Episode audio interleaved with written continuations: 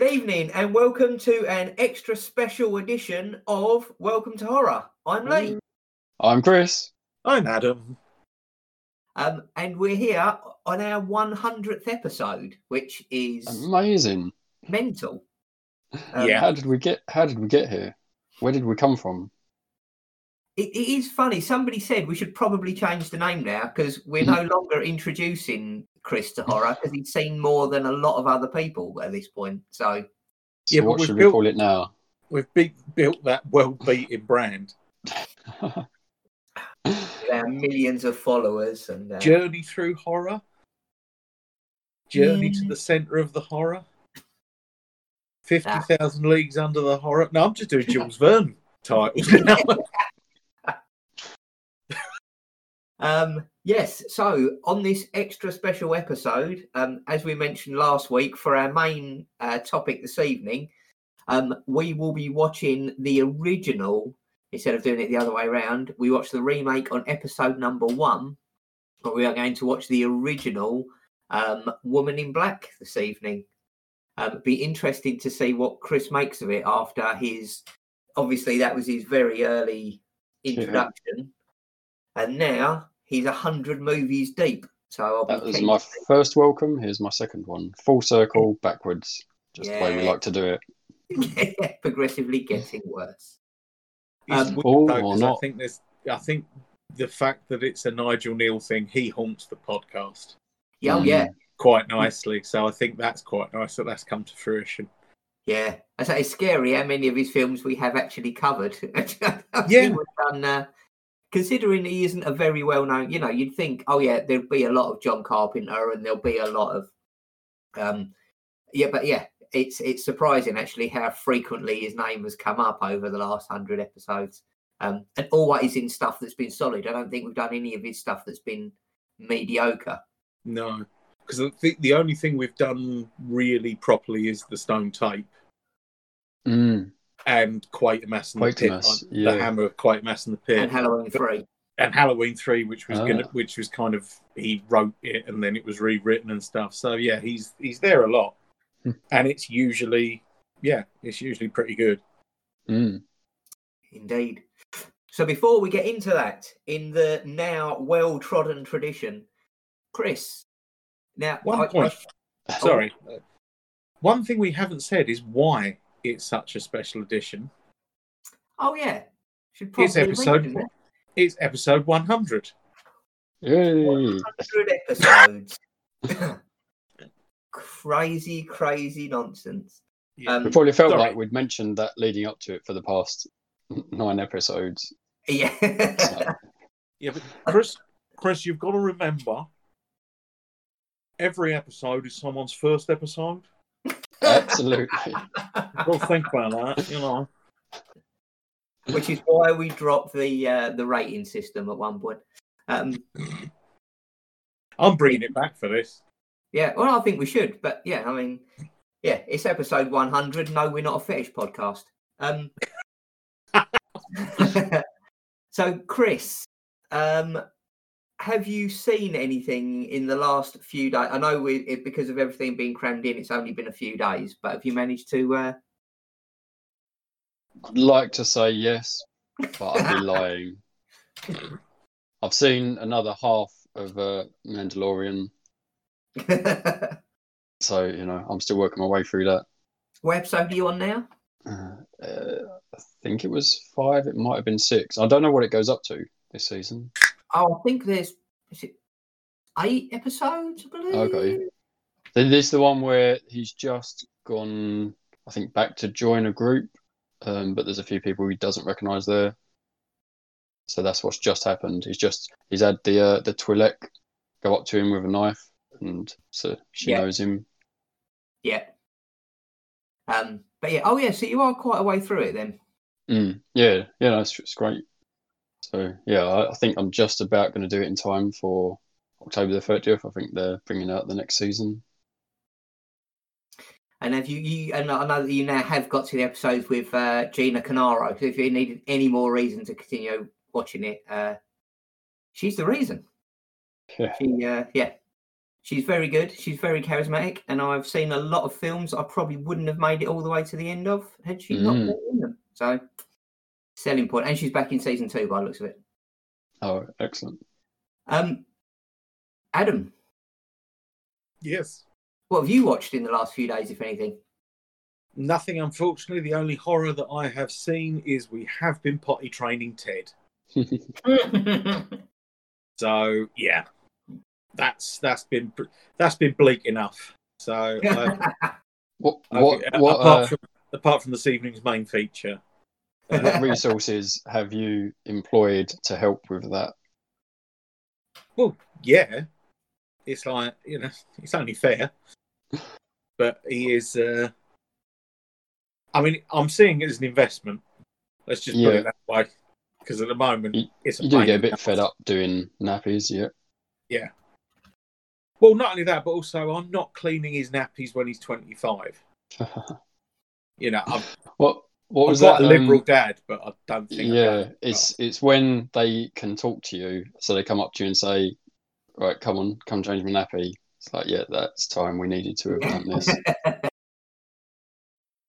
So that's that's what we're hoping. He's he has identified we, Mm, and uh, we have been rewarding him, but we so well bribing him essentially. yeah, But but and I hasten to add, we haven't gone full dog training with him, and we're not rubbing his nose in it.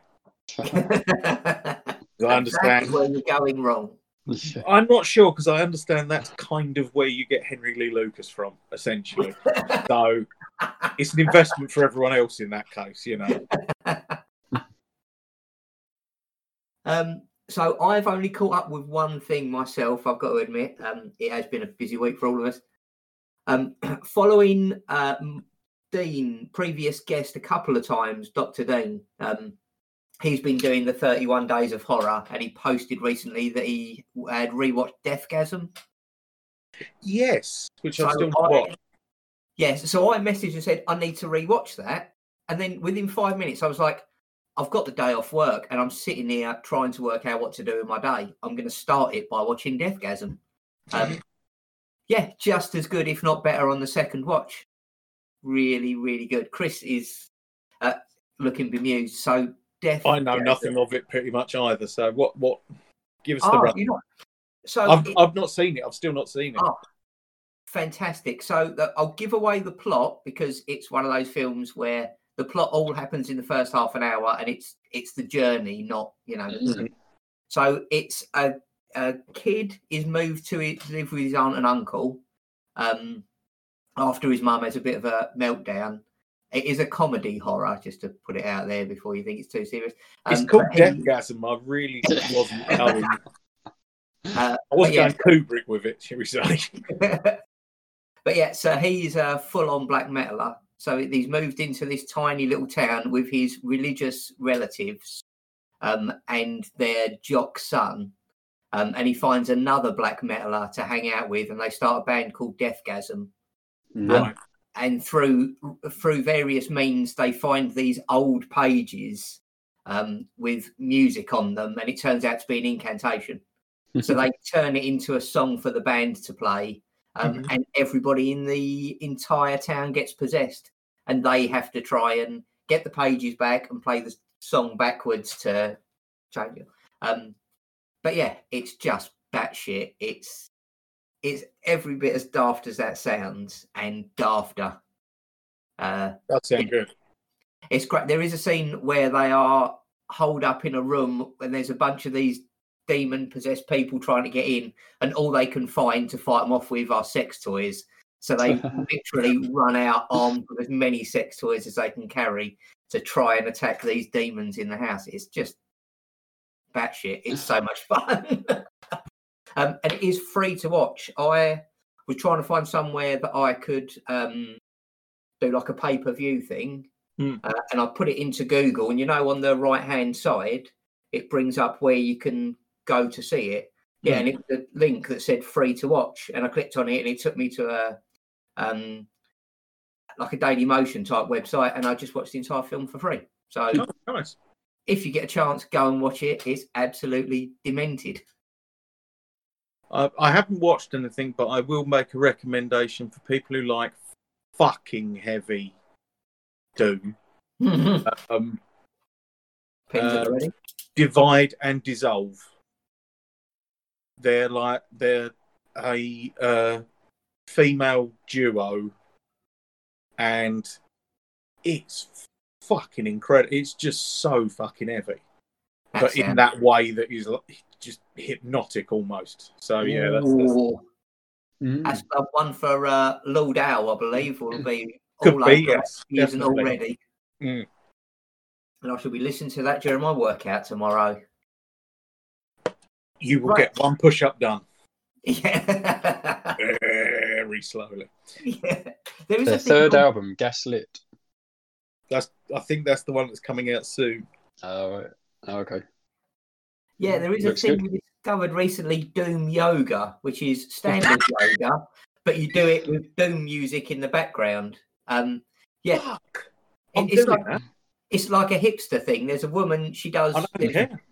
there's one on YouTube, like a full hour of it. Um, yeah, and then she does like weekly classes, so you can pay a fiver a week or whatever and stream. Yeah, and she just does like an hour of yoga, but with like Sunn O))) playing in the background. I was like, mm, I Yeah. could go for some of that, but it's as you would imagine, it's very slow yoga. Yeah. Um, Hmm. and I'd not done yoga before, and I didn't realise just how slow it was. Um, yeah, and I've. just goes to show I'm probably the person who needs it more than anything because about five minutes in, I was like, "Come on, come on, speed it up. Where's the pace?" Do you know Yeah, I think I, th- I think you might have really fundamentally misunderstood the nature of yoga at that point. Yeah, couldn't have got it any more wrong. See, for the for very much the same reason, it really appeals to me. so I like the idea. It was like you like candles and incense, and you put slow, relaxing music Oh, on. no, none of that Um, crap. I just want to do all the stretches and the suddenly feel better, and, yeah, be, able, no, and be able to do a crab walk in my forties. Yeah. doesn't work like that. What happens That is went badly. You sit in one position for a very long time, and then when you're supposed to get up and move into another position, you immediately regret sitting there for as long as you have before you've even gone into the second bit. So, um, Oh, yeah. I don't know No. why. I just I think that that appeals again. Weird. systematically ruining yourself one muscle at a time over a 50 minute period. Yeah. It'd be nice to just prove they're there more than anything. oh, if you need to know they're there, yoga is the way to go about it. Um, right, so straight into this evening's main event. Um, Woman in Black from 1989. Um, as we mentioned previously, impossible practically to get hold of. Um, there was nowhere that you could watch it online. So, so why was that? Where you What, could- what happened? I have no idea. Adam, It did was- you find out? it- Well, there were loads of rumours, and I think what's happened is I think loads of people have just not bothered looking into it because they've thought that there's enough rumours going around that it's like, oh, that'll be a pain in the ass to sort out. So there was a thing that it was the uh, the the original author of the book, The Woman in Black, Susan Hill. Hmm. Um, people were people were saying that she she didn't like the production particularly. Hmm. Um, she much preferred because obviously there was the play in between the novel and the and this adaptation. there Oh, right. And it's I So mean that it's, play ran for ages then, the play It's is still because it's still the play still is going, still isn't it? running Yeah. and is the longest running uh, show in the West End other than the Mousetrap. And I've never heard of the Mousetrap. Oh, that was What? that's Agatha Agatha Christie's one where it's just Oh, that's right. been going since the bloody. That's I think that's been over a hundred years now. So God. You know that's been running for Oh. all that time. I'm not a Um, very large Agatha Christie fan. I bet I bet Jennifer. I know. I'm sure she knows all about it. Um, She probably well, knows. That was probably why you know that was her thing. I just I sort of Hmm. blocked it all. last week Jennifer did like a pay per view thing, which was an evening of lectures about Mm. Agatha Christie. Um, Oh, so we get got to sat through that. Um, uh, Mark Gatiss was on it because he's a huge fan and has read all the Oh. books multiple times, and obviously done a couple of the readaptations and stuff. Um, I wasn't a huge fan. I'm becoming more recently. I think I think I'd always thought, as they said on this uh, this panel thing as well. Um, people always think, oh, it's like you know, family friendly Sunday evening kind of twee. It's a murder, but it's all a bit off screen. But actually, Mhm. some of it's pretty dark when it gets in, especially the later adaptations where Mm. the early TV stuff had made it a bit family friendly for TV. Mm. Whereas now you're getting into the people who are adapting it need a new edge, and the new edge is to do it the darker stuff that is on the page, but was generally sort of left aside before. Um, So, yeah, so was it Murder She Wrote? Is that Agatha Christie? no, no. Ah, okay. that's entirely its own TV, Alright. I think. Agatha Christie is Miss the creator Marple, of Miss Oh, okay. Poirot. Oh, Uh, right. uh, So I, I saw a few of those when I was very young. I think it's also the film adaptations more than anything, like the Peter Ustinov Poirots, because they were like TV movies, but they were like midweek. They'd have they'd be packed with like fading movie stars and stuff like that. Mm. and and that I think was was where it really was the family friendly sort of uh, thing came into it. But I mean, Okay, essentially, they are still crime, you know. So Mm. yeah, they were very camp in that era, the Peter Ustinov ones. I've not seen any of them. mm, Um, but yeah, and they've done a, a few movies recently as well. With the, of um, yeah, like they were saying, she was writing something like three books a year or something ridiculous. Like she would yeah, just she didn't shit about. yeah. But they said in all of them, there isn't anything that people have looked back on all these years later and gone, "Oh, look, there's a mistake in there," or "This doesn't add up," or No, she was. That was that's part of the thing. She was so mechanical, like it's so good at engineering it, Hmm. essentially that you know she wouldn't. I think she's very noted for n- not having those flaws, where it's like, oh, but what about this character? You forgot about them, or you know, Yeah. she was on her. She, you know, she knew what she was doing, and they were Yeah. very carefully put together. They were, but what they, they were saying on this lecture thing that was amazing to me was they were saying there weren't multiple drafts where she'd write a character or she'd change something and go back and re- they said she'd have the idea in her head, she'd leave it in just thinking about it for like two and a half, three months, and then she would literally sit down and in a few days just spit it all out onto paper. So she had it so well put together in her head Mm. and and got the whole thing compl- and so when it actually came to it it was just something that she knew the story from beginning to end and just told it which yeah is incredible really but um yeah But that's Sorry, the Christie. But yeah, so so Susan Hill, who wrote the original novel, she really liked the play version of it, and she Mm. didn't really like this TV version. I think it was because uh, she Wait, so, didn't sorry. agree. So, so was that that was true? She didn't like it. No, no, no. they- She she didn't okay. like it, but that wasn't the reason because they were saying, oh, so Susan Hill had put a block on it. Mm. Susan Hill had sold had sold the TV rights, so she Okay. has no control over that. It hasn't reverted back to her or anything else like that. She just, yeah, she just has no. She wouldn't have had say in it if she wanted to, Mm. and she wasn't that bothered. I just don't think she rated it that much. It wasn't Yeah. like Okay. this is a travesty. I never wanted to be seen. I think it was just, well, I didn't really like that. So, but yeah, so I don't think she wouldn't have objected even if she had the power to, but she didn't. There were people who thought it might be Nigel Kneale's, um, Nigel Kneale, and then Nigel Kneale's estate. But again, that turned out to be utterly, you know, that had nothing to do with it because it wasn't wasn't really that they were famous for sort of.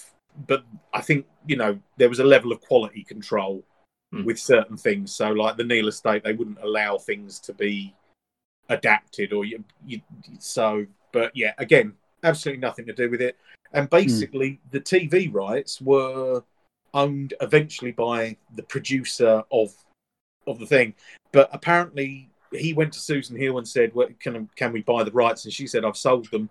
And it was i think it was like a, a producer a lighting cameraman and a lighting or cameraman and a makeup artist were the people who'd bought the rights. They'd sort of they'd sort of clubbed together and bought the rights to do the adaptation, and then it never got anywhere. you could almost make this into a film, couldn't you? Like, add, I add a little. literally, literally that's the twist. So I don't think it's that good a film to be honest. But yeah, and that was why. And so again, I think initially only one of them was kind of into them making this version of it, and then the other two eventually went along with it. I think it was the makeup artist because she actually worked on it. Um, whereas the other two just were executive producers or whatever. And um, I think it's yeah. the way you tell it, then, Adam. yeah, and I and basically that was it. It was just no one, not many people knew who the rights holders were, and also they were just three disparate people. They weren't like a company you could go Yeah. to or whatever like that. So you had to track down all three of them and get their approval. And it wasn't even like, and I, but I don't think it was that complicated. Essentially, it was just they spoke to the right people, and it was like, well, yeah, he owns the rights, and ask him. So it didn't come I- out for all these years because nobody had every somebody had heard it was hard to get the rights to, and nobody else had bothered. Yeah, It and then Arrow went, "We'll persevere with this." here's well no this is network but Oh, network very network. are very good they're very tenacious because they really do like for example one thing i really like with this is that network always leave the advert breaks in Yeah, I love that. and i always find that's not only is that a good thing because it's almost like it's told you go and get a drink or have a piss but also it, in things like this you can see where the audience would be left on that sort of advert cliffhanger Hmm. And the last one the last ad break in this i noticed was when she comes into the when he's lying in bed and that sees her. scene is just it, it's the one thing as i say i i had this for a while because i bought it just on a disc that came in a paper case.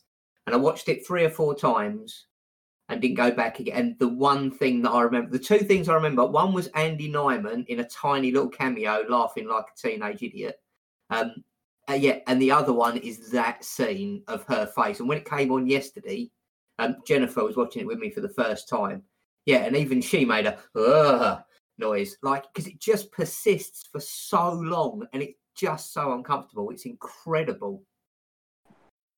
it's oh dear no it is a, it is a, a weird sort of not only that but like, and like i say that's what then the audience had to wait five minutes through for i don't know adverts for texas home care or mfi to find out what has gone on for that last bit so um but yeah i mean it's i I sort of looking into it i didn't realize that this was a christmas uh ghost story essentially Nor This- did I. this was it was broadcast on the 24th of december 1989 and it was on IT, and it was on ITV and by then ITV were probably doing more. The, the, the ghost stories for Christmas like the BBC side of things had sort of waned.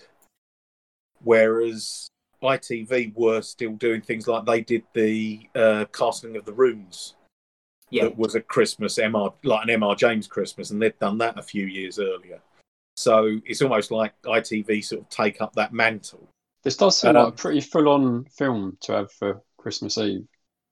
Oh, definitely. Well, not only that, but also this was this wasn't this isn't just like you've picked this film to be. This is this is the first time anyone ever sees this. Mm, It's not something that anyone went to the cinema for. Knew so no one knew yeah. what was coming. yeah, You know, so it's quite a.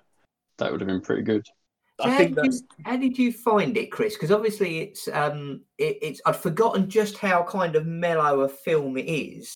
Mm, And as we sat until there are those few key moments in it that are just yeah, Yeah. really spine chilling. Um, but yeah, so how did you find it compared to the original? Because obviously that was as we Well, that that so that gets a little more complicated, but I can safely say if we ignore the other one first, then I- I'd like to say that I've got something else I can be proud of that we've done really well as Britain because you know, it's, it is, it's it's an exceptionally good film.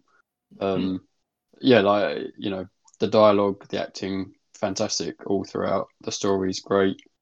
Um, so yeah, like really enjoyable. I would highly recommend everyone to watch it. Um, now, if we compare it to the 2012, there are some bits in 2012 that I prefer. Mhm. So the the overall aesthetic of the 2012 is one that I would go for more. So the way they portrayed the house was so spectacular. Well, I think it's that more that modern filmmaking where everything's Uh, like yeah. hy- where everything's kind of hyper realistic and caricatured, whereas the thing with this, This um, feels more real, based you know, in reality. yeah, Yeah, I mean, which is like we said about- was. yeah. Um, uh, Night of Living Dead, similar to that.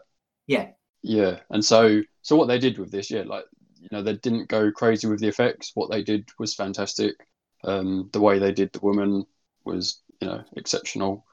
Um, and really, I, I mean, I think uh, I don't know what's the actor's name who played uh, Adrian Rawlins. Rules. Yeah, like he was excellent. Um, Interesting, interesting thing with that though is, um, uh, Adrian Rawlins plays Harry Potter's dad Oh, in the? Harry Potter films, and obviously that's then, pretty weird. and then Daniel Radcliffe plays the same role Yeah. how in weird. the in, Um, in the 2012 version. See now, Adam, can you explain to me why they changed his name in this adaptation? I think I can. Oh, good. I think I can. So in the original, it's Arthur Kipps, Yeah. Mm, and in this, it's Arthur Kidd.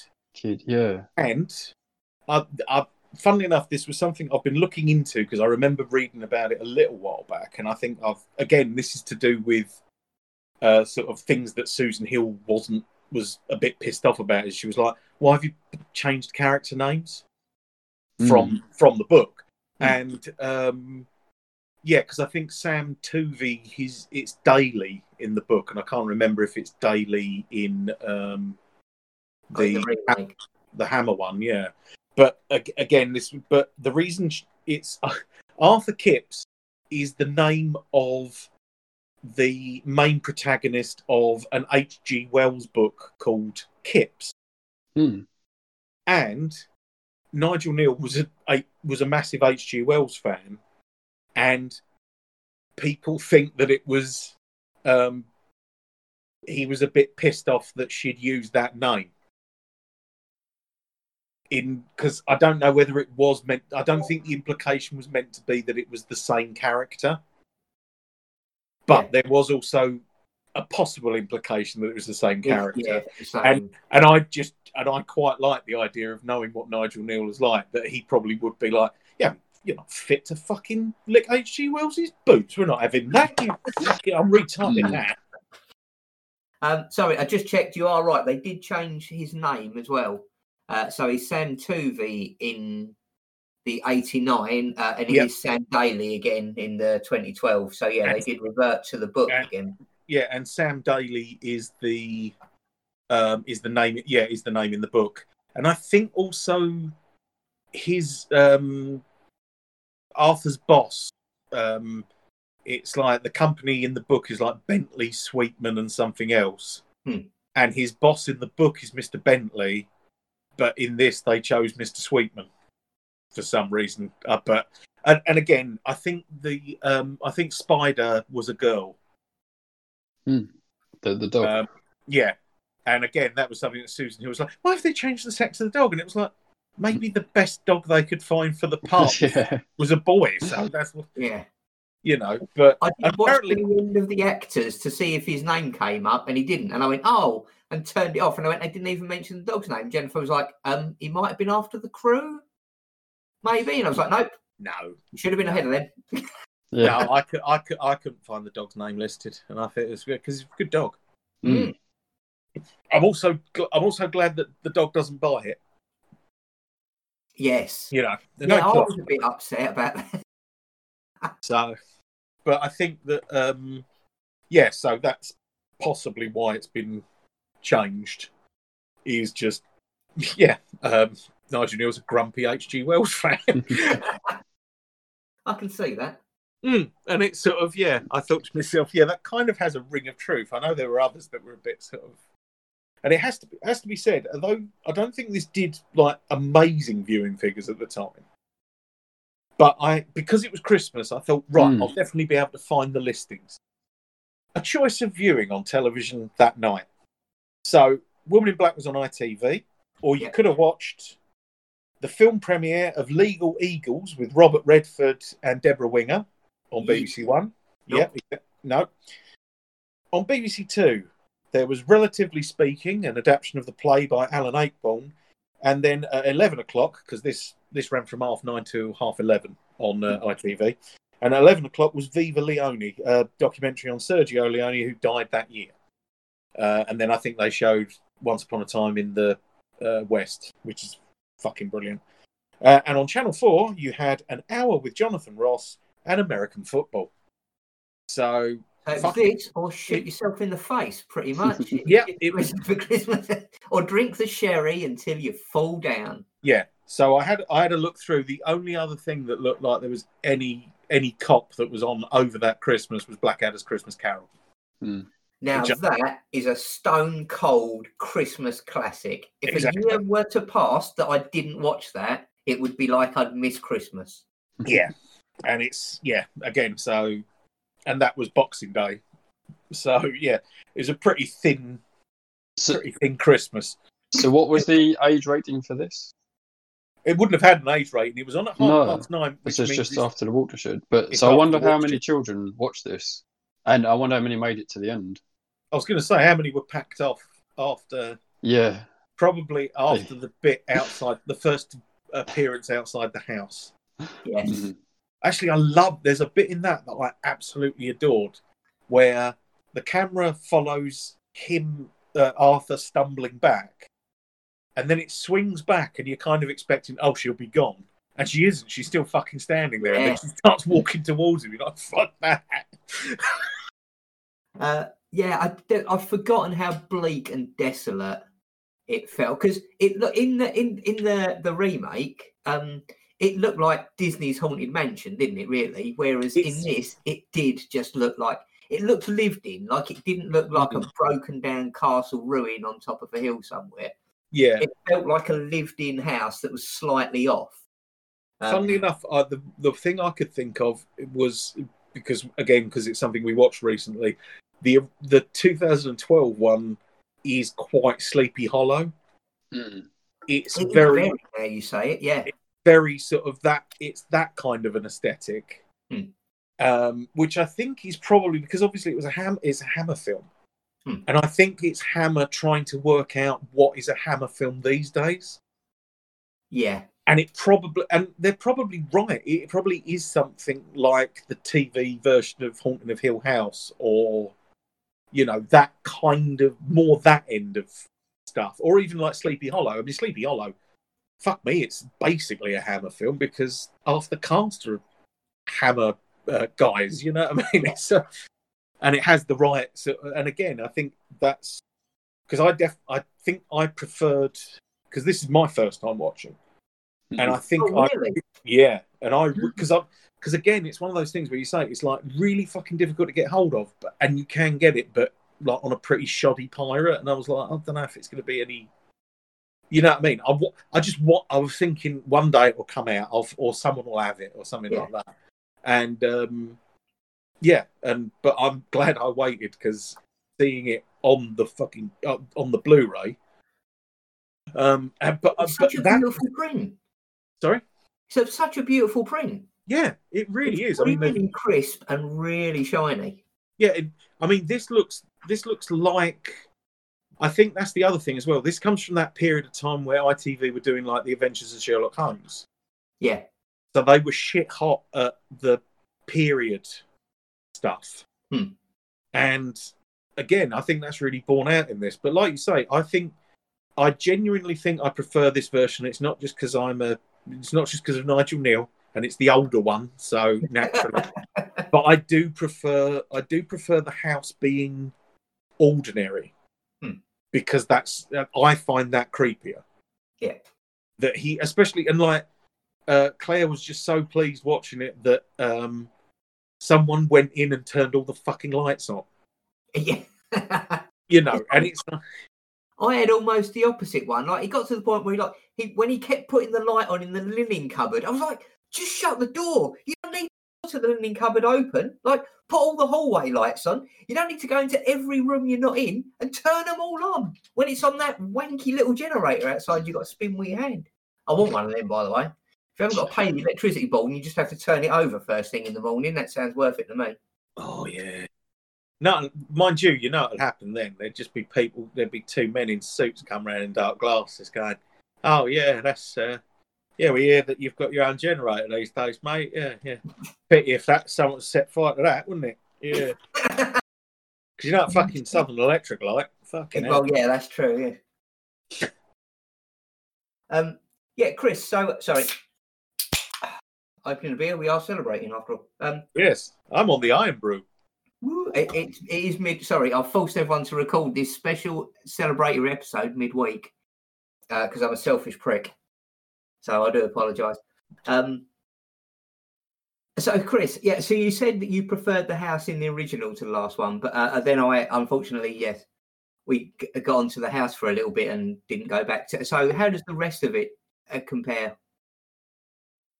Yeah, so so overall, I definitely prefer the newer aesthetic, the newer styled films. You know, like we said, the other one similar to Sleepy Hollow, um, that sort of thing. I- I like this sort of added, I guess, like dreamlike experience that you get from it. Um, so it that's tells you that's from the of com- start where you are. Definitely. Yeah. Mm. Um, but I guess it's, and like we said about Night of the Living Dead, but there is something that's very different about it feeling almost like you could be there.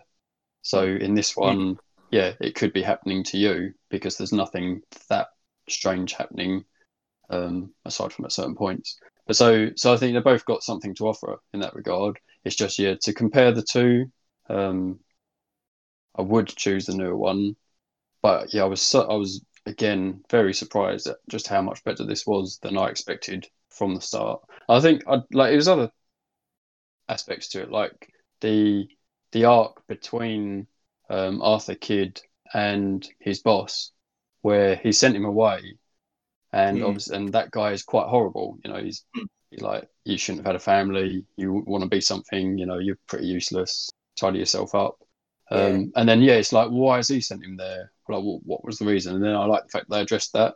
yeah, Um, she came back and confronted him and burnt the fucking. yeah, down. yeah, like- at first, I was like, he's not going to get all that in the fireplace. No, No, he's so gonna set I fire to the office.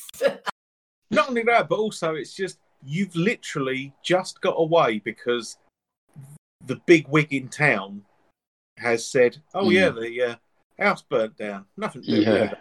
yeah. and looked so wonderfully dodgy about it, which is beautiful. Um, so he's got his backing that like the arsons would be nothing to like the house burning down has nothing to do with him. So he goes to his boss's office and commits arson in the front of about like twelve witnesses.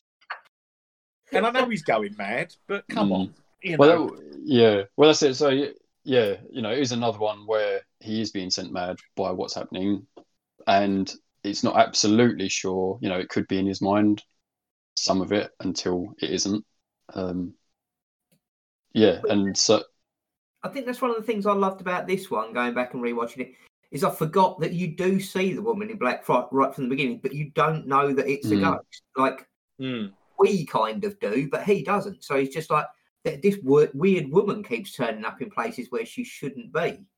Yeah, and he doesn't he doesn't realize that anything's wrong and i Mm. i think i preferred that to the remakes thing where it was like uh, you know oh let's let's chuck creepy old toys creepy old toys in a derelict old house that's way creepy and i was like well kind of is but i think i preferred the introduction coming from her in an unsettling scene rather than going for something that's possibly a bit cliche but uh mm. so so I'd forgotten that the other one was by Hammer, and you you saying that Adam. So that was why we watched it, wasn't it originally? yeah. it it must have 'cause it- been because Because when we started this, I think because I mean that was only what five years old. I think when we mm, started the podcast because that would think so. Yeah, about, yeah, about five years old. Yeah. So it was kind of like it wasn't, it wasn't, it wasn't bang up to date, like, Mm. uh, but it wasn't really, really old.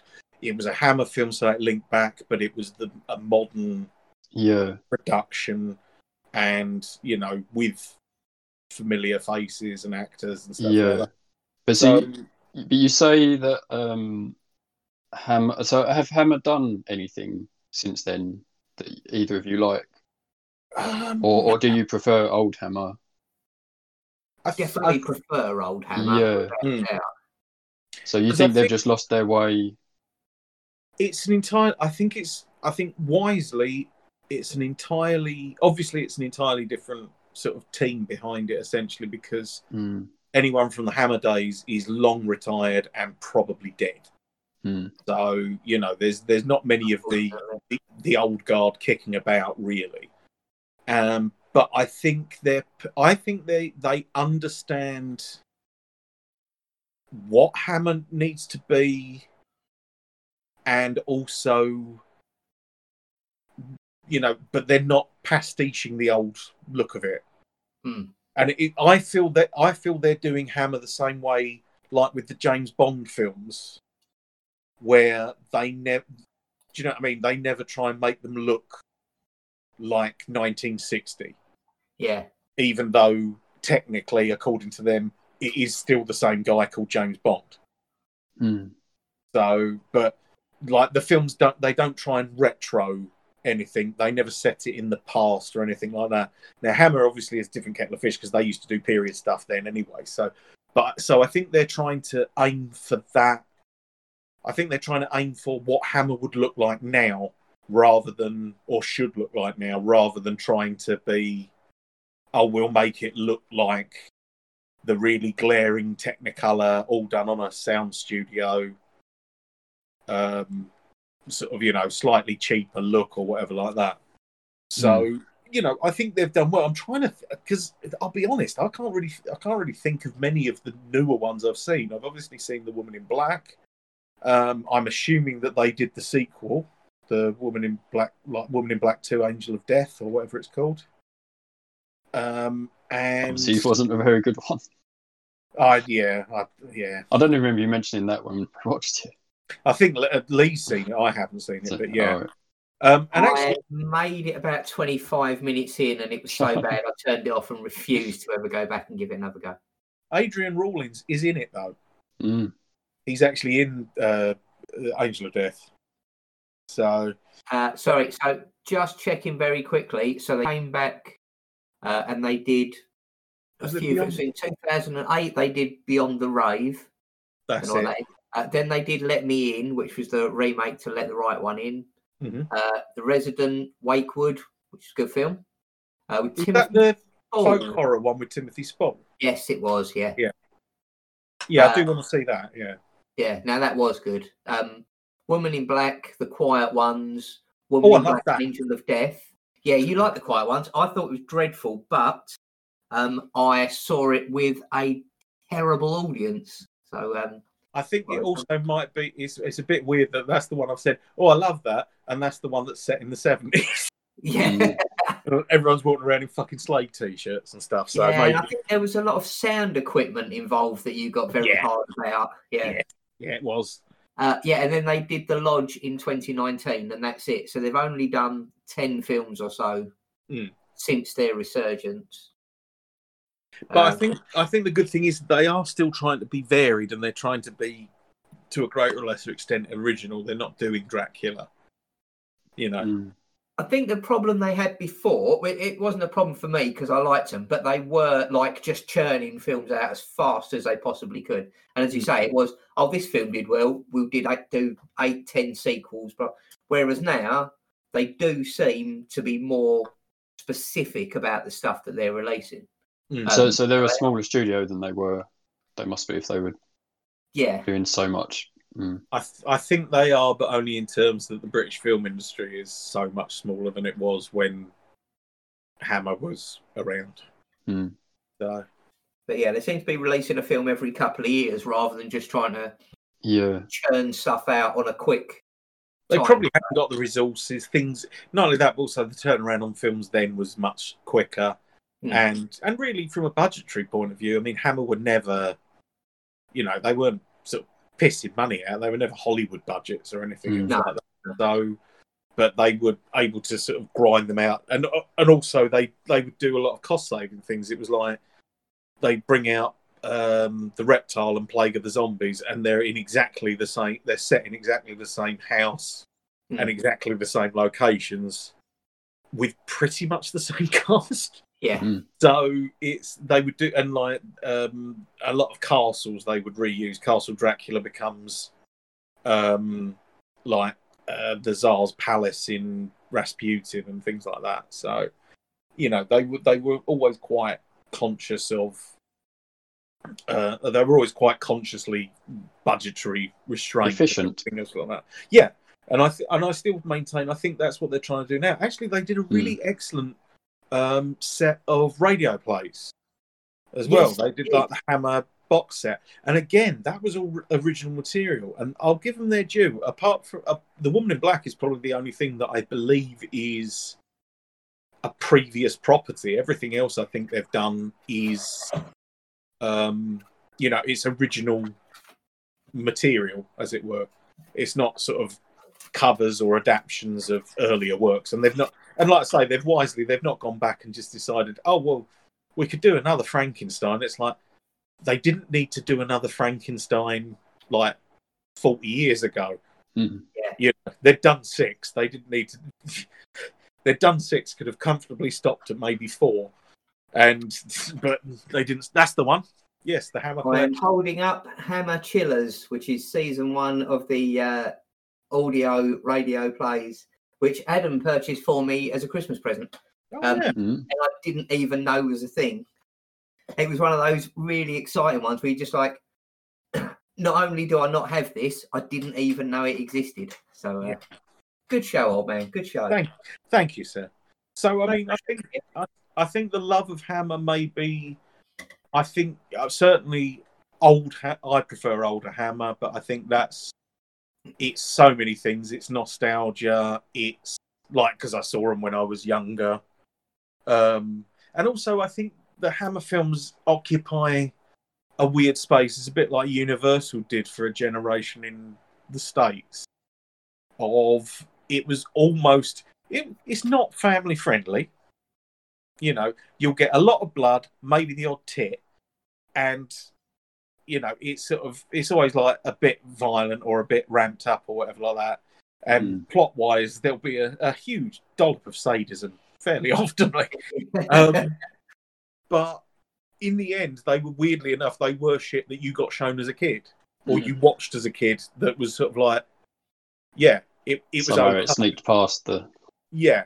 the Guardians. much- It's much in the same way as when I was I was um, uh, I was listening to I've been listening to SMERSH SMERSH Pod, and they were talking about the start of um, Live and Let Die, uh, like the James Bond film, and um, they said it's like, oh yeah, first time I ever saw this was like three o'clock on a bank holiday. How does it open? Oh yeah, a man is killed with a sonic weapon. Uh, another man is stabbed in the stomach and then pushed into the bottom of a foldable coffin, which everyone then celebrates around. And then another man is bitten on the face by a snake Mhm. and killed. And it's like, when you put it like that, that probably wouldn't play particularly well on Earth. you know I mean? but again, it was all stuff that was kind of on, and similarly like the Hammer films. Okay, they would still be showing them later, but they would. There was no, no one had any worry or qualms that you were watching them Mhm. at twelve or whatever, because yeah, they had a sort of, they still had a familiarity about them, and they were Yeah. quite good. And it's also that thing of appreciating older actors as well. Hmm. You know, because it's like, I wonder if that's part of it, you know, and I, I don't want to go all me going on about how much I hate the nanny state, but like we did, like when we were kids, these things were on, as you say, Mm. late afternoon or whatever, and we were shown them and they were perfectly fine. And that's why we had an appreciation for older films. Like you say, like if they want to show a Hammer film now, if they showed it at six o'clock in the evening, people would be upping up. Well, there was blood in that. Well, yeah, but Mm. we watched it at seven or eight years old. It never did us any harm. It was absolutely fine. And because of that, it's now not going to be on till 10 o'clock at night. And who's going to stay up till 10 o'clock at night to watch a Hammer film unless you're an old fart like us Yeah, Like he's probably got them on fucking DVD somewhere. exactly, already got the box sets. Yeah, and I think so, and, and not only that, but also, but then everyone's like, oh well, no one tunes in watches them, we won't show them anymore. Yeah, So, but I think that, yeah, so there is a there is a weird thing with Hammer where it's definitely, I almost I lump it in as family friendly in so much as, like, if you, I mean, I can I can definitely show you, uh, I won't, but don't worry, but I could show I can show you definitely loads of bits of Doctor Who where you're like, you know, everyone's like, yeah, they definitely wouldn't put that on now Hmm. where it's like a man gets shot in the gut and it actually explodes. Someone being drowned. Uh, a lot of knifings. Um, a man having his hands crushed. And sort of, and like graphically, with blood pouring out of his hands. And stuff, and like, yeah, they probably wouldn't do that now. But it was all shit that was like perfectly said, I'll bung it on. I think it was in a weird way because I think people were like, especially in the 80s, I think it was like, oh, people watch the A team. And it's actually, when you watch the A team, it's fairly bloodless. yeah, There's a lot of guns. yeah. And you hear it Yeah. how often somebody falls over, but you never. Yeah, But, I suppose yeah. on the surface it looks violent, 18, while isn't actually. I mean, it is violent, but it's violent in a different It's- way. It's quite yeah. sanitized and everything. Yeah, And, but then on the other side of it, it's like people were like, yeah, what? The Cybermen crush his hands? Yeah, go for it. Mhm. Have you got blood packs? Yeah, go for it. I fucking- it's gruesome. And it's like, I mean, and they're the bits I love.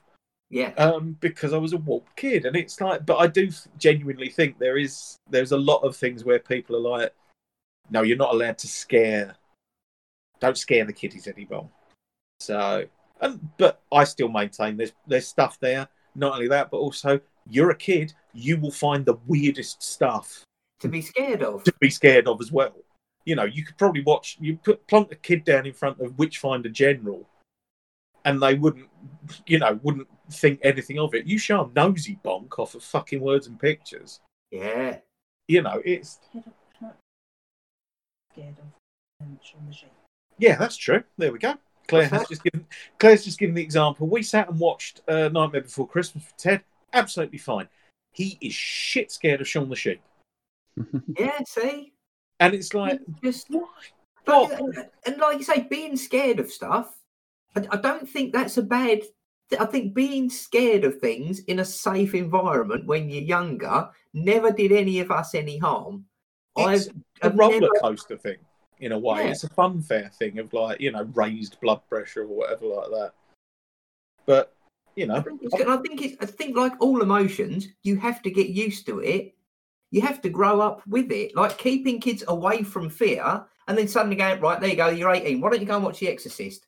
And then you know they're shit in the bed for the next six weeks. Like if, they don't, if you don't, you know, slowly introduce them in a comfortable. yeah. But yeah, like No, it's just I it's just shit in the bed for two weeks. I don't know. I just thought if you took somebody and didn't show them anything that ever scared them, and then showed them The Exorcist, what would be the possible results? Yeah, I think so. turn into a mass murderer. yeah. I saw that actually, no, because I, I read uh, Apple News lately. Other news aggregates are available, um, but uh, yeah, I just started trying it, and it's interesting because you see so many different headlines that I would never normally look at. And one was, and I don't know if it was the Sun or uh, the Daily Mail or something, and it said the youngest serial killer is eight and has killed three people. And I didn't actually read the article because I tend to not just re- read headlines. But I know both of you quite like serial killers. I've never had any interest in them. It's Um, obviously, I've heard of a legally not. Few. But I'm not interested in serial. I listen Mm. to a podcast um, which is very good, which unfortunately used to do ghosts and UFOs and weird shit and serial killers on the odd Mm. episode. Um, yeah, and people obviously like serial killers more, so they've now become that's seventy Mm. percent. And because I like the characters, I still listen to it. I think I think I, I know who you're talking about, obviously, and Yeah. um, I think they still manage it with us because I still think they manage to make them funny, which Yes. is good. But I think there's a there's a huge market for the true crime stuff, and I'll Mm. admit I'm swept up in it because, uh, but and I'm not, and it's not just purely serial killers. Sort of, it's just crime is quite, you know, it's an interesting thing. Yeah. and its detection and the way you know. I mean, what was it? I was watching. uh I can't remember the program, but there was basically it was one about a fraud case, and you think, well, that's going to be dull as shit. But it was one of the funniest fucking things I've ever seen because because this bloke tried to get them to um, get the insurance company to pay out, had all his stuff robbed from his big country mansion, including the fireplace, um, and they found loads of his stuff at the house un- underground, like uh, un- in the cellar. So they were already well. This has sort of fucked your claim slightly, hasn't it? But they couldn't. Then they found out he had a second home because they worked out that he'd left the metadata on when he took the picture of the fireplace. It was never in the fucking house. It was in his other house in Ireland. And, and here's the best bit: they obviously had to go and investigate it. So he was that pleased with it. The investigating officer had a picture of himself taken leaning on the mantelpiece, smiling, to use as evidence later when they confronted the bloke and said, "You're talking shit, aren't you?" And but that's and so you know, and that's an example. There was a true crime thing where it was it was an insurance fraud, but it was definitely entertaining, and I find detection entertaining and things like that. Hmm. Also, technically, he has to kill five people to qualify as a serial killer. I So was that eight year old better rethink what he's doing. I was gonna say, I think even I know, yeah, three isn't enough, unfortunately, quite No. classed as a. Never is, never is. There you This.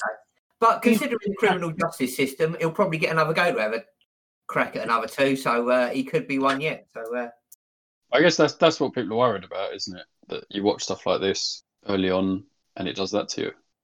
yeah, but then I think it was I this think was that's true.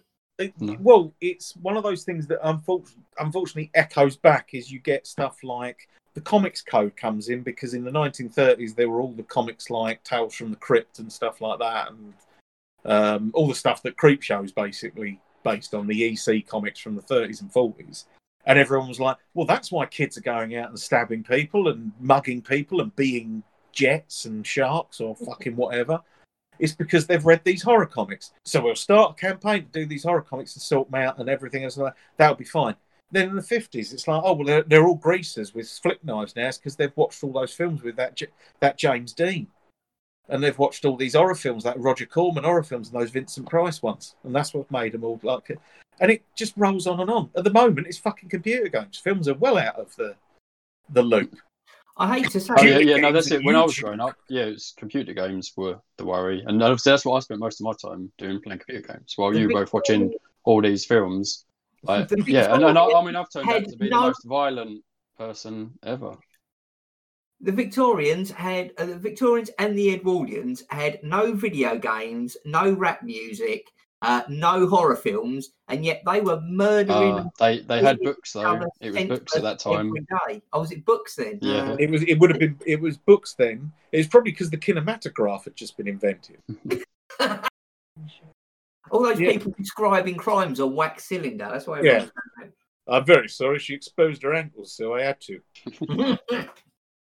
I think people are Put the gander shitting up. one another, and I think in a time now where we've got access to everything previous, and a lot of things do get quiet. I mean, the things that we can see now on video, uh, on video, you know, I mean, you things you can see videos of now that aren't true, like in films and on YouTube or Mm. whatever. Um, yeah, like gore and crime and serial killers and all this. I don't think for a moment. I mean, considering how much more access we've got, we live in the most civilized age people have ever lived in. If you look, if you compare us to how people were in the 50s or how they were at the turn of the century, we are so much more evolved and so much less. We live in such a nicer society. Um, It's not perfect. There No, is but it's getting. It's but that we- thing. it's getting better. So we're getting access to more of this stuff and we're getting better. If that doesn't tell you that that's a complete nonsense, then I don't know what the fuck. Yeah. No, I think I think you're right. You can't. Every you know everything's fucked, but it's less fucked than it ever has been. Yeah. and that's a good way of sort of. I think that's a good way of looking at it. And yeah, there is no.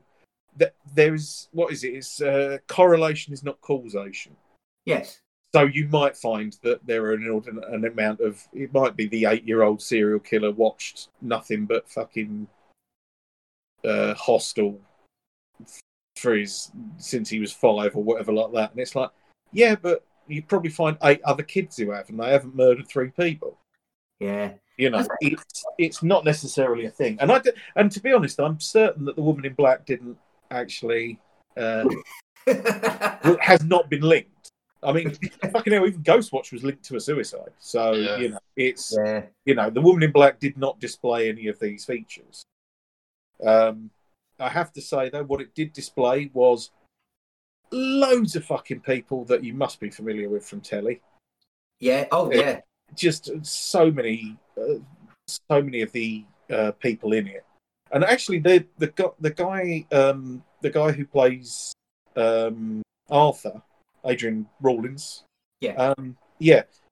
There's a film he there's a film he's done that's coming out this year called Under Gods, And I urge you to check out the trailer because it does look really good. It just looks like it's going to be something very like epic weird fiction sort of thing. Under Gods, it's called. And there's yeah.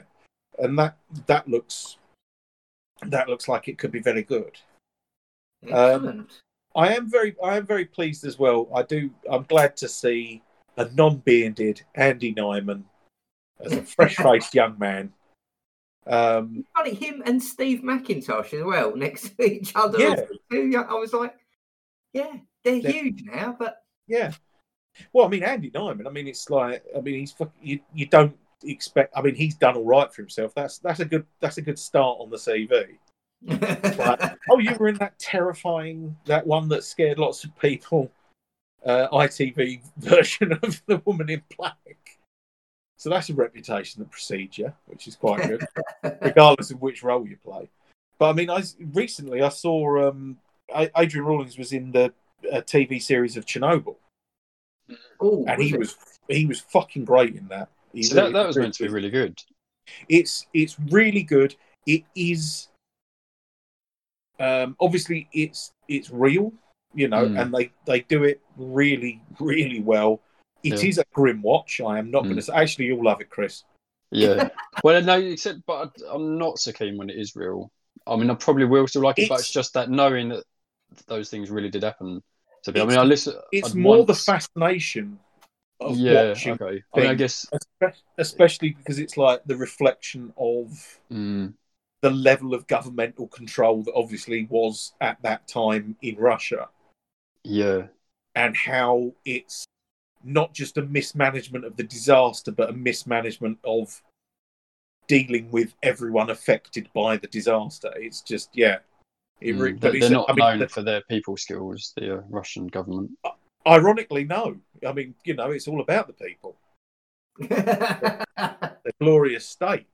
But the trouble is with that as well. Is, and I did see a lovely uh, thing that someone had put on there, which was when you watch it, the amount of people who were involved who basically go into something and it's like, this is going to kill us, isn't it? And they go, yes, and they still Mm. do it.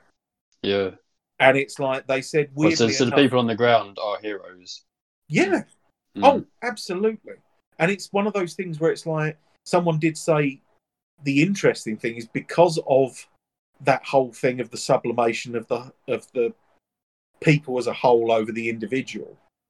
All those people go willingly in mm, essentially to, to a death sentence to try and sort this out.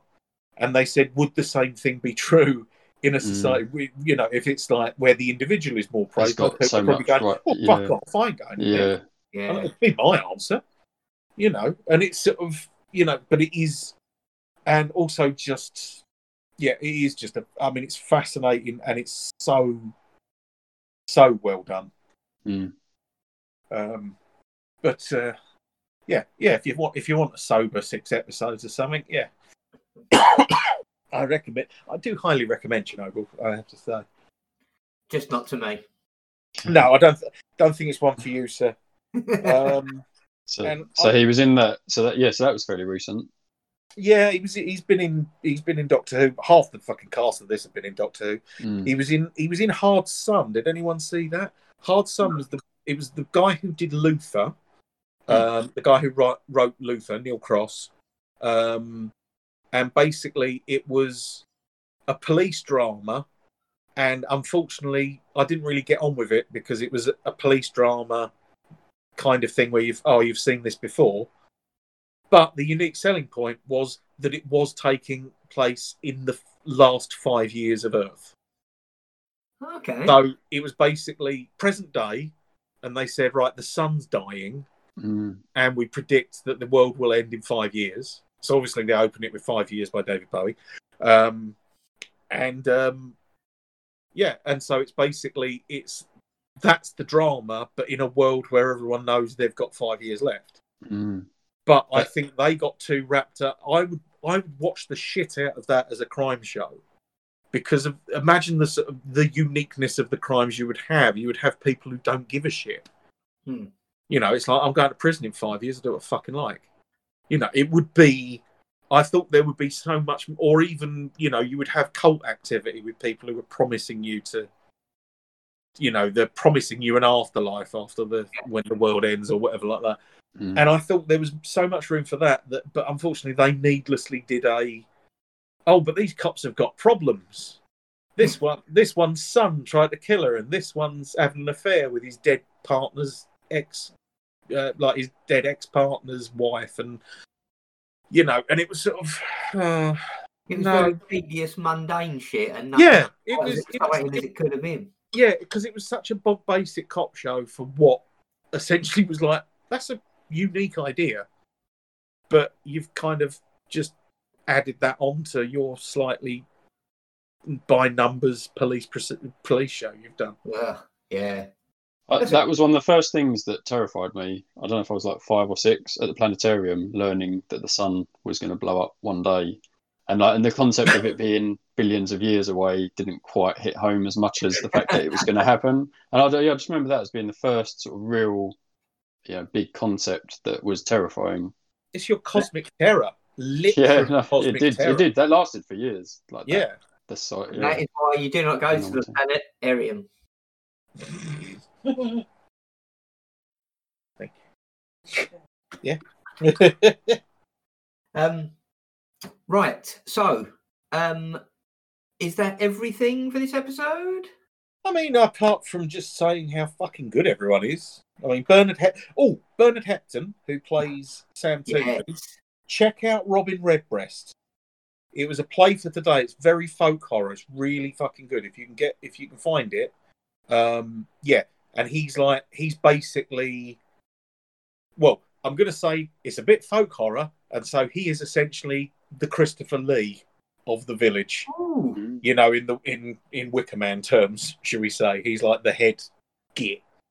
Um, Git. yeah, that's the only way I can think of it. But he also, because the guy who directed this also did I Claudius, and he did Tales of the Unexpected. I mean, everyone's been in the fucking bill. Yeah. Everyone, you know, it's the, it's that kind of a cast. So you know, everyone's been here, there, and and most of them been in Doctor Who. Bernard Hepton, Bernard Hepton, sadly didn't, even though he feels like he really should have been. But he was Inspector Goole in a '82 adaptation of an Inspector Calls. He was in I Claudius. Um, and he's in the um, Alec Guinness Tinker Tailor Soldier Spy and Smiley's People. He's Toby Esterhazy in that, and he's really he was really fucking good in that. Um, and then the bloke the bloke who runs the bar uh, runs the inn, David Daker, Yeah.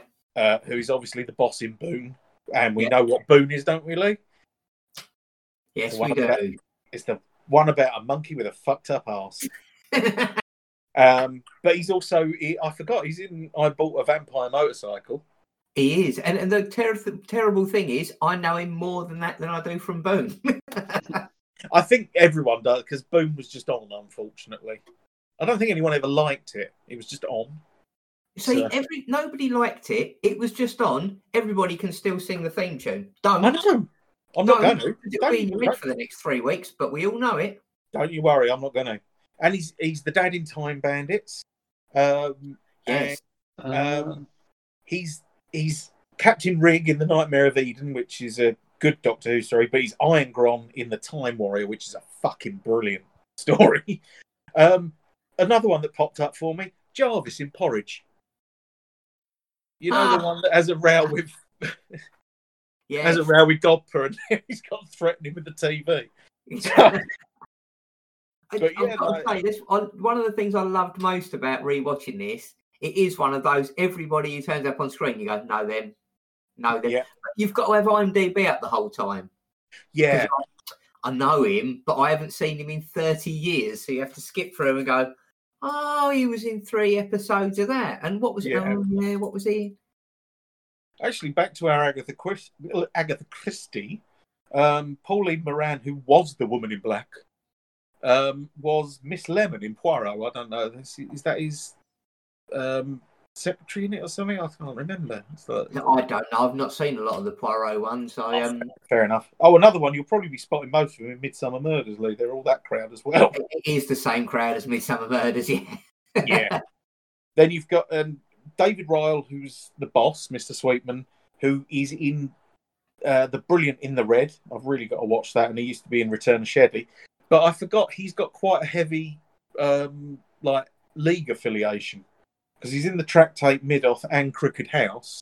Yes, he is. And I didn't realise this, but he is Tom Tit in the League of Gentlemen's Apocalypse. The night stool man who is in the toilet when Jeff No, is he really? Yeah, that's David Ryall. Oh god, I need to go back and rewatch that. I mean, Hmm. yeah. Oh, and he was in Harry, Harry Potter. I remember him in Yes. at some point. Yeah, Singing Detective, Blake Seven, the uh, Michael Caine, Jack the Ripper, and I like this. I keep forgetting this. He was he was in the Elephant Man, the David Lynch film, and his character is credited as Man with Whores. if I am ever credited in a film, I want it to be that. Well, there we go. We'll we'll, we'll change that on the bio for the Lee, Man with Whores, and Adam show their friend Chris through the spooky world of horrors. um, John Kerrick, the uh, William Simmons, Simons, the guy who's um, the cart, the guy on the cart who delivers Ah, in yeah. does like the caretaker guy. Yeah. He was in fucking Heartbeat for years.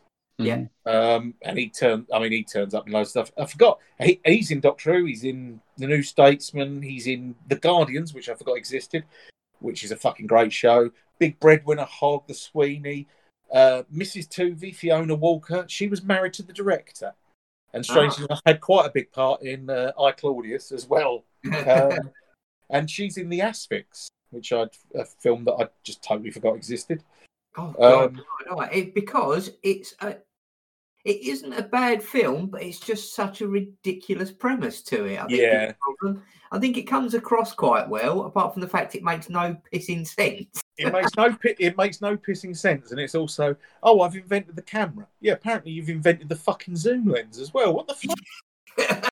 this doesn't feel of a piece with the with the equipment you're using. But yeah, and she she's she's been in she was in Doctor Who twice.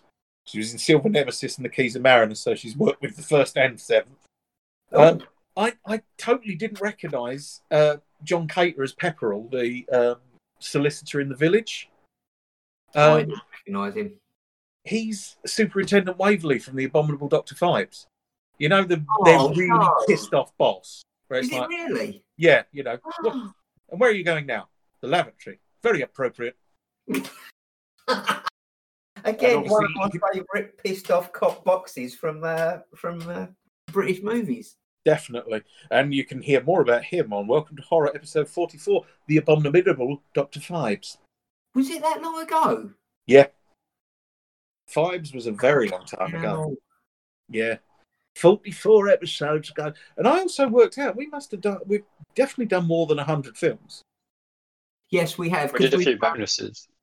Because we've got bone, well, we've got bonus episodes and also we've we've got, about 30 odd bonus episodes. Mm. Plus, Yeah. we, we did a few back to backs as well, didn't we? Where we did like one and two or one and three or. and Do we count all the the- shorts we saw at the uh, festivals? Yeah, we, uh, when we've done Southend on Sea, they've moved, uh, Horror on Sea have moved their date for next year. So I think it's May. Oh, see, now that's a much better. Because that's the problem. We always go And it's it's miserable. January, and it's well worth going and we have a Yeah. fantastic time. But it always means to go anywhere for lunch or anything, you've got to walk out Cold in and the wet. rain. Whereas going in the height of summer, I know it Mm. probably cost them more for the venue, but I would definitely be all over that. Yeah. So check that out and have a look. I can't remember exactly the date, but yeah, check. Actually, just check them out anyway. If, if, if Mm. listeners of this show, I am assuming that Horror on Sea would be of interest. Definitely. If you can get down there, it's worth it. You, they do a really good uh, rates on the hotel because it's held in one of the rooms in the hotel. So they do like a thing. If you buy a ticket, you can get a cheaper room. Um, yeah, and Southend, uh, it is a grotty little place, but there's something very lovable about it. I mean, I love going down there. It's we always went down there as kids, and yeah, and going down there for a good film festival where you can watch good films. There's some good bars there. Ju- just across the road, underneath the Grand Hotel, I think it is, is Dr. Legba's Absinthe Bar. Um, can't go wrong there. Drink absinthe uh, and pickle ricks and play the game where you have to smash a hammer into a log with one hit. With a... And of course, you could always round that off with a burger at Jabba's Palace. Oh, Jabba's Palace. Yes. It's not what it's actually called. It was just we called the bloke who ran it Jabba. Yes, for obvious reasons. Yeah. Oh, they used to. Their burgers used to be like two patties and then bacon and cheese and pineapple. They did one. I can't remember what it was called, but it was. And it Oh, I was never had that one. Like I, couldn't. I used to just get the burger that was two patties with two extra patties and a patty. and I think I think it was called um I think it was called uh, burger.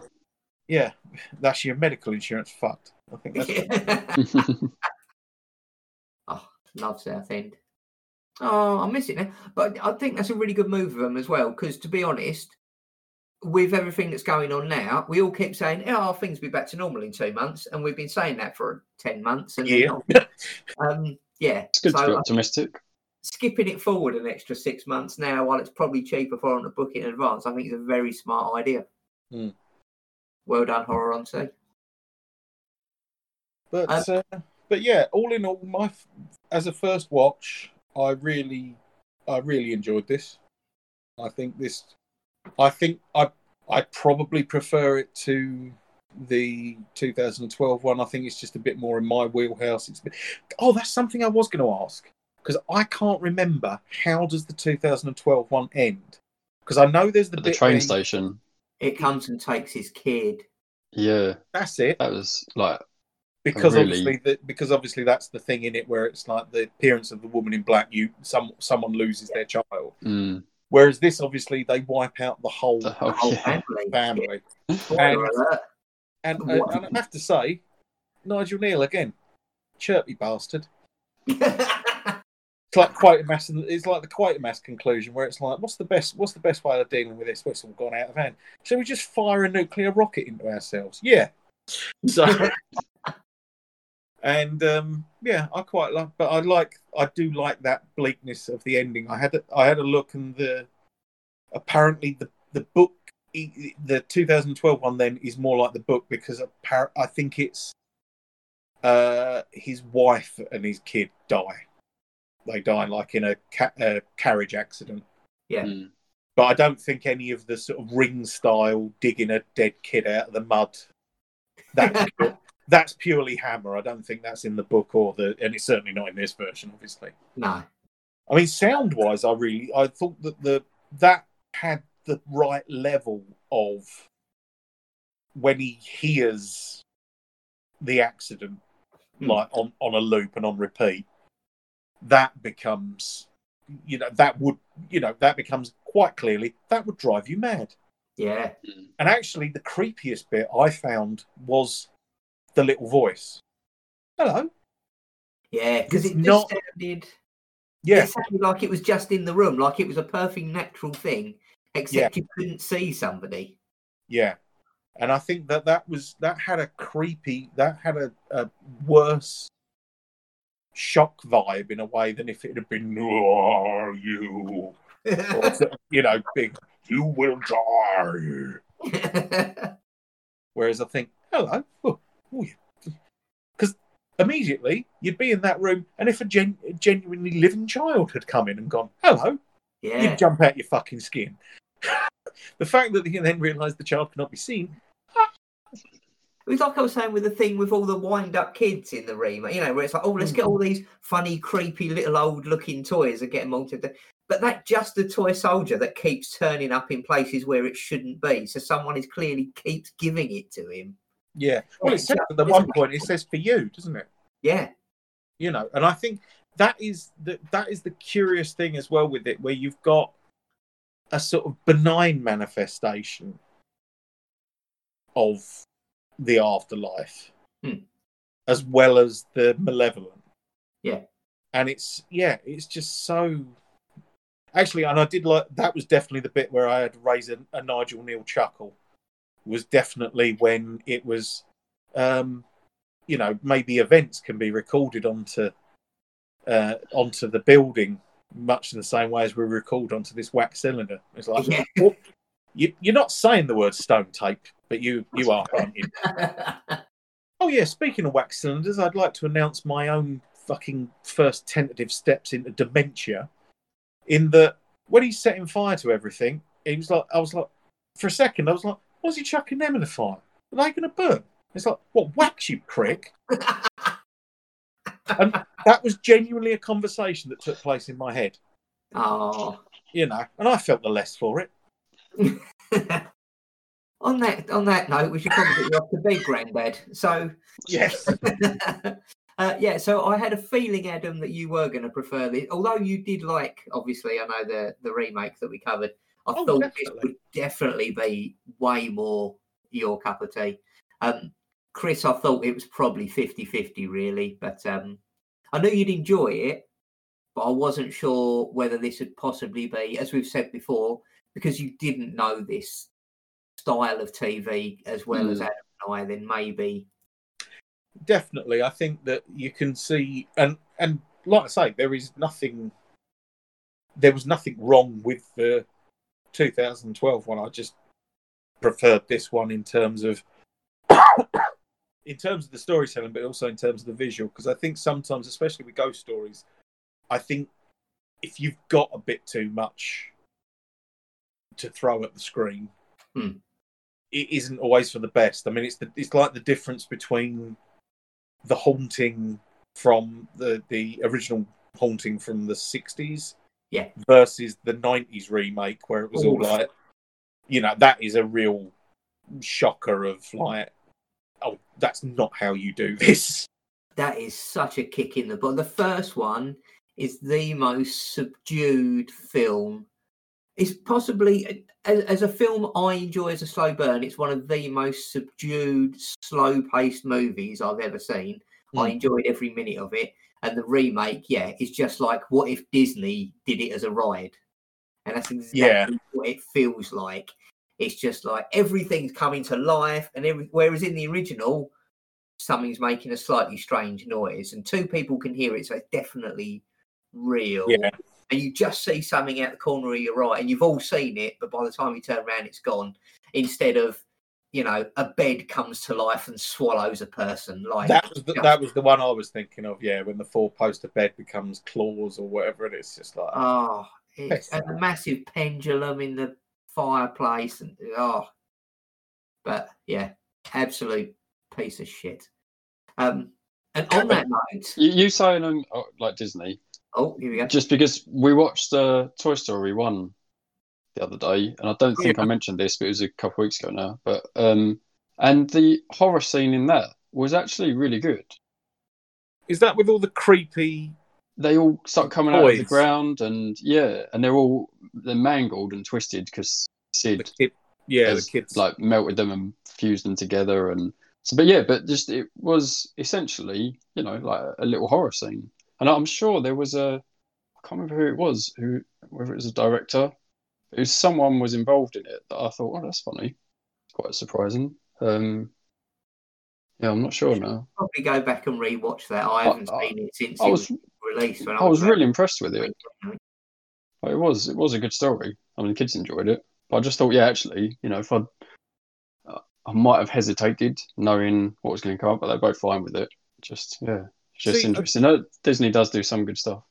See, well that's also yeah but then also i think that that's a good example of something scary Mm. that is something that is a good one of the you know i'm i'm not saying that it's on a par with you know someone being drowned or you know a, a, a No, fairly graphic knifing It was the whole style of it. It just But suddenly is, got yeah. dark. It was like, okay, they've Mm. actually managed to do a really good job of just suddenly, yeah, the whole feeling is yeah is like some horror it's a very thing is it's going a on. very creepy moment Mm. it really is Well, I really enjoyed uh, uh, not that long ago. Actually, I'm going to check it out on IMDb as we are discussing now and let you know exactly when it came out. Uh, Paranorman when that came out, Mm. uh, oh yes uh, 2012 that came out. Um, yeah, kind of claymation, yeah, family friendly story about a kid who can see ghosts. Um, yeah, and I, again, that was the same. Like, I really liked it. It was it worked for a kid because there's nothing really, like I say, a kid, you know, 10, 12 maybe. I Mm. guess. Um, there's nothing in it that's like over. eh, Oh, it's a PG even. Yeah, so it is aimed at a, at a younger audience. Um, but yeah, but for us, it's got all the cliches in there. So like, it's got Mm. the older jock brother and the cheerleader oh, girl right. And like, it's got that whole. So it, it's made by people who know the No, genre and are trying to show it in a comfortable way to kids, Mm. which is Mm. Yeah, you that's know, pretty good. it's what you need. As you say, I, I totally appreciate. In the past, there's been stuff shown to kids that was perfectly acceptable and probably shouldn't Mm. have been, like we said with the old public service announcements and stuff. But I think if you take all that away and say you can't watch anything until Yeah. Well, Like- yeah, well, I think that's what stood out with this. It was like they've just done this so perfectly because it's not so terrifying. There isn't anything really awful, but it Mm. definitely gives you a taste of, you know, it's not that far to realise that bad things can happen. Mm. Um, also, I've looked up who it was. Well, Josh fuck me i mean disney I Well, mean, yeah. Jesus Christ, Disney's more fucking traumatizing than anything. I mean, it's like, oh, a bloke got his hands crushed, that's fine. Oh, yeah, her mum got shot. Yeah, I wouldn't watch Bambi or Watership Down now. Oh, Wa- Watership Down is amazing. Is that, is that Dumbo. Disney? No, No, don't no, but it- shit it- down it- is. I, oh, it's just, you say you don't know what Watership Down is? No, I said I don't think Watership Down's Disney. Oh, right, Mm. sorry. Um, but Um, yeah, I again, know what fucking I- Watership I was going to say, have you never heard of Watership Down? Um, Claire's just mentioned The Land Before Time, and I don't. Yeah, yeah, that, that's another. That is I amazing. think we've mentioned that before. Yeah. Yeah. Yeah, no. I think I think we should mention that once with a week. To be honest. Or when, or when Dumbo's mum goes insane and gets. sh- And I've- gets so I've never seen Dumbo. Uh, You know, Disney has a bit of a fucking. You know, they genuinely don't fuck about. You sit there and it's like I could have shown my kid like a, a YouTube supercut of all the violence in like I don't know James Bond or Doctor Who or something like that that was shown quite early, and none of it will compare to the fucking like parenticide horror that is like Disney films because they don't give a shit. no, they don't. That's why I stick to the nice ones: Emperor's New Groove, Robin Hood, Mm. Jungle that, Book. yeah, Robin Hood's good. Yeah. I watched The Black Cauldron recently for the first time. Oh, That's it's good, great, isn't it? Yeah, And that don't fuck about either. John Hurt is particularly terrifying. yeah. How had I never seen that? I'm surprised you haven't actually. Oh, Yeah. where I missed it. So, so that's Disney. So, so why has Disney got such a, a good rap and a bad rap? Um, I don't. I, I, I think. So they just do both really good and really bad things. I don't know. I think I mean there's tits in Fantasia. Um, if you watch the long form version, I'm quite shocked. There's cent- uh, centaur tits and stuff. It's- yeah. Um, but I think no. I think Disney again. I think it's just a storytelling thing, and I think also it's because Disney bec- Disney still gets brought forward. Hmm. So it's not necessarily your kids aren't just going to see the Disney films of their era. They will probably be shown all the older stuff as well. yeah. And again, I wonder if it is that generational thing where it was like kids were either tougher or considered tougher, Hmm. that they could take sort of quite hard concepts. Although the amount of fucking orphans is to a point where you're like, I believe that there. I can't remember. I think it's Robot Chicken where they had the um, that he um, Walt Disney lived off the tears of children, which is why they have all those scenes in his films so they could collect them and drink them, and which which in in and of itself is the kind of sinister that Disney does deal in sometimes. So What, what was that um that tale about them chasing off a load of lemmings off a cliff in order to be able to say that lemmings like jumping off cliffs? Is that true? I- I don't I don't quite know the full story, but as far as I'm aware, that or certainly the the the myth goes that lemmings don't chuck, chuck themselves off of cliffs, but this was a belief, and when they couldn't find any doing it, they threw them off a cliff. Um, nice. And again, but then again, it's sort of you know, uh, but I don't. I have to say, I mean, someone someone can write in and let us know, or Mhm. because I don't know if that's true or not. Now, I think that might be one of those things that's gone that's a, a myth or like a half truth or something like that, Mm. or, or maybe they were professional stunt lemmings. You know, they all had little parachutes. oh They're adorable, right? Yeah. Well, um, like in the game Lemmings, I love Yeah. it. I was just as we were talking about it, I was like just playing worms before we started uh, this podcast, and now I need to go and get lemmings. I think. Oh, great. Uh, right. So before we get distracted again, um, next episode. Uh, this is episode 100, as we previously mentioned. Um, so Adam had the very good idea for episode 101. We are going to do room 101. Mm. I will say now, it was actually Claire who first suggested it. Thank you, Claire. Claire is the brains behind the operation. Oh yeah, behind, behind every grating man there is a great woman. That's very true in my case. But um, yes, so obviously in the in the in the book 1984, Room 101 contains the worst things in the world, and um, yeah, then the TV show Room 101 was born, in which people were invited on to uh, try and put things into Room 101. So we're going to do the same thing because there's nothing quite like following up a great celebration with a wave of negativity of just the things we don't like. Um, but we should be placing them into Room 101. And I also, I mean, I'll go into it more, might go into it a bit on the next episode, but uh, there's quite a few horror connections to Room 101, certainly in terms of 1984. So, yeah. Oh, Excellent. Fantastic. Right. I look forward to that. So thank you ever so much, everybody, for joining us for this uh, celebratory episode. Um, and yeah, thanks very much for li- joining us along our journey to this point. Um, Yeah. It's yeah, it's as I say, it was one of those things we started as a bit of a laugh. We thought we'd do for a couple of months, and who thought three years on we would still be soldiering through the apocalypse, uh, recording as we are.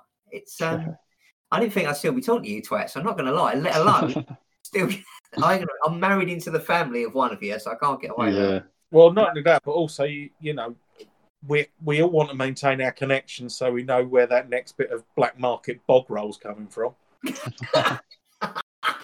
So, you know, but but yeah, when when you put it like that, there does there does have a I do have this terrible feeling that there'll be people, you know, maybe in the far distant future, whoever gets whoever gets to take over the earth after the human race has been and gone, not with a bang, but with a persistent cough and a high temperature. and um, they'll be rooting through going, there must be an explanation of something, you know, maybe we'll find and while they're trying to while they're trying to find information that can help them or make them understand what we were, they will have to trawl through a hundred plus thirty odd bonus episodes of us not adding a single jot to human knowledge. And I, I salute that. do you know what? We have a drink, we have a laugh. I think our listeners do the same. I, it, ah, yeah, it's great. Happy 100th, gentlemen. I couldn't have, I, I've enjoyed myself thoroughly. So I honestly, when we started this, I thought this was going to be one of those things that we'd get to episode twenty, we still only had three li- listeners an episode, and we'd just sack it off. Um, yeah, I didn't think it. That plan backfired, didn't it, Lee? Turns out there are a lot of good horror films. That's very true. And there's and they're more every day, which is quite Yeah. Which is actually quite exciting. It's gone ridiculous. I mean, when we first started doing these, I know we were doing it more organically then, and the next episode was coming out of the episode we were recording. But literally, maybe it's because we're just in lockdown and we're bored to the tits. But Adam and I, uh, because we're trying to keep the episodes from Chris to try and keep them a bit of a surprise, Mm. Adam and I chat between ourselves about episodes. Um, yeah, and I don't think there's been. We're definitely adding episodes at a faster rate than we're recording them. Mm. So in the last six weeks, we've added twelve episodes, and it's progressing, going up and up. So um, yeah, I don't know. Well- I don't know when it's going to end, but uh, yeah, I don't know. hopefully not for a while. With with with the rest of the world, I think. Mm. You know. What Or until until thought. they stop us. Uh, uh, And on that cheery note, thanks ever so much for listening, everybody. Thanks for listening to all the episodes up until now, and we shall see you next week for Room 101. Good night. yay! Thank you. Goodbye. Bye. Still waving like a prick. hundred episodes in. What a fucking melt. Please keep that in.